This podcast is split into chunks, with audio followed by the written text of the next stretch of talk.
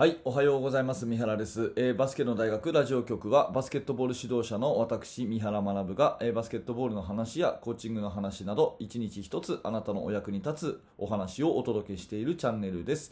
はい、いつも本当にありがとうございます。今日は4月の23日金曜日ですね。昨日は非常に風が強くて暖かかったんですけど、風がビュンビュン吹いててですね、そんな春の一日でございました。今日も天気がいいのかな。今日はちょっと気温が下がるというようなところですが、新型コロナウイルスの影響はまだまだ強くて、ちょっと予断を許さない状況になってきましたけれどもね、できることをコツコツとやっていきたいなと思っている今日この頃でございます。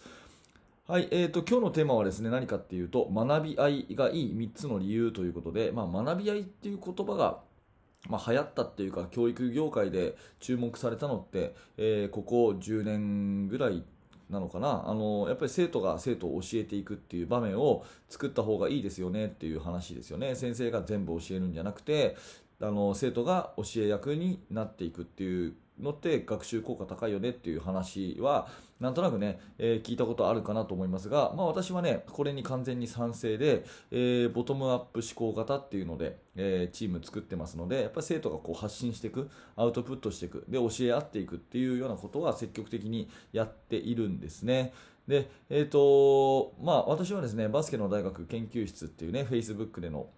グループをやってるんですけれども、そちらの方で、いろんなチームのですね、先生方の練習の内容とか、どんな感じですかっていう情報交換をすると、やっぱり人数が多いところとか、いわゆる強いところはですね、この学び合いの感覚をですね、たくさんの方が取り入れてらっしゃって、やっぱりそういうことって絶対必要だよなって、日頃から、実感してるんですね。で、その学び合いっていうものがなぜいいのかっていうのを私なりに改めて考えてみて、3つ理由があるかなと思うので、今日はそれをお話しします。その学び合いがいい3つの理由、1つ目はですね、学習定着率が高まるということで、そして2つ目は細かいところも見ることができる、そして3つ目が厳しくできるという、この3つ、これじゃないかなというふうに思っているので、1つずつお話をしていきます。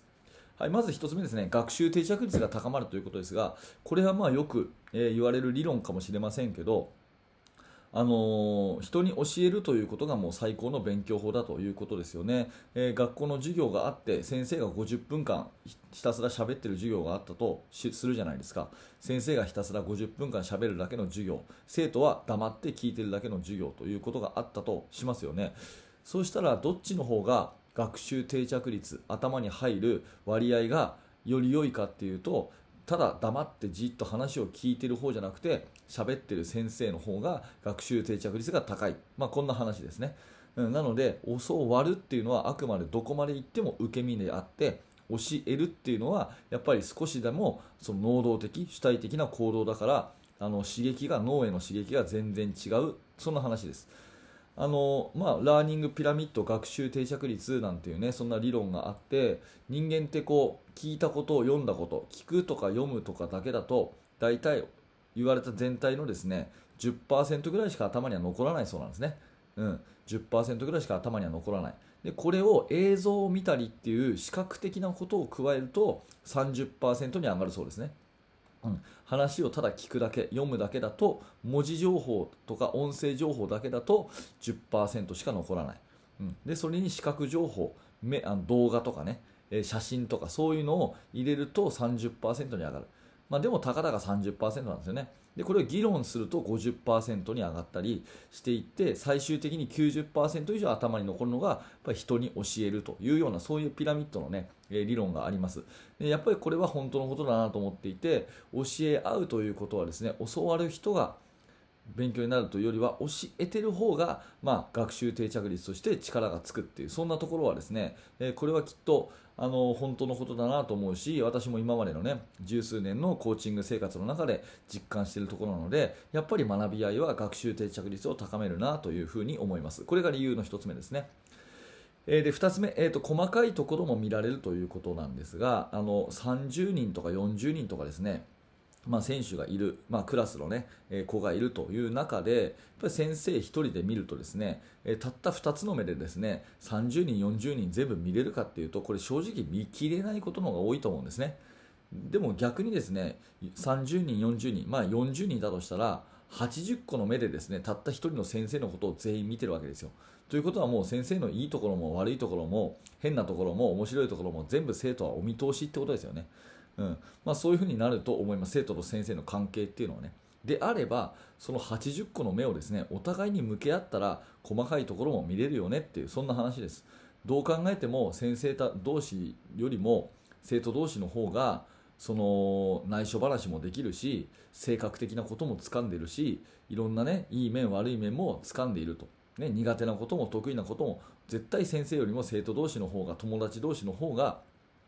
掴んでるというふうなことは、これはもう当然のことだと思うので、やっぱりその目をですね、お互いに向け合って細かいところもアドバイスし合えるような環境にした方が、先生だけだと見切れないところにもその目が行き届く、まあ、いわゆる指導が行き届くっていう状態になるんじゃないかなと思います。ボトムアップでチームを作っていって練習をしていくと本当に楽しいなと思うのは、先生としてのね、私が言おうかな、アドバイスしようかなってところをですね、結構もう生徒たちが先にこう言ってくれるんですね。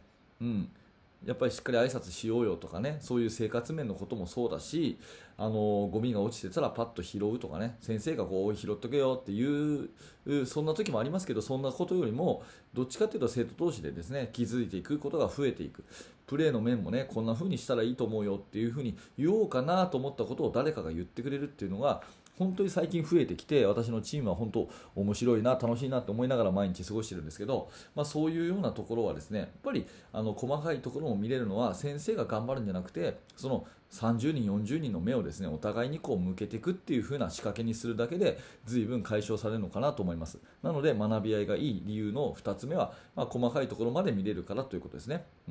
で、3つ目、厳しくできるということ。これはですね、やっぱり、年齢が上がれば上がるほど、親とか先生の一言よりも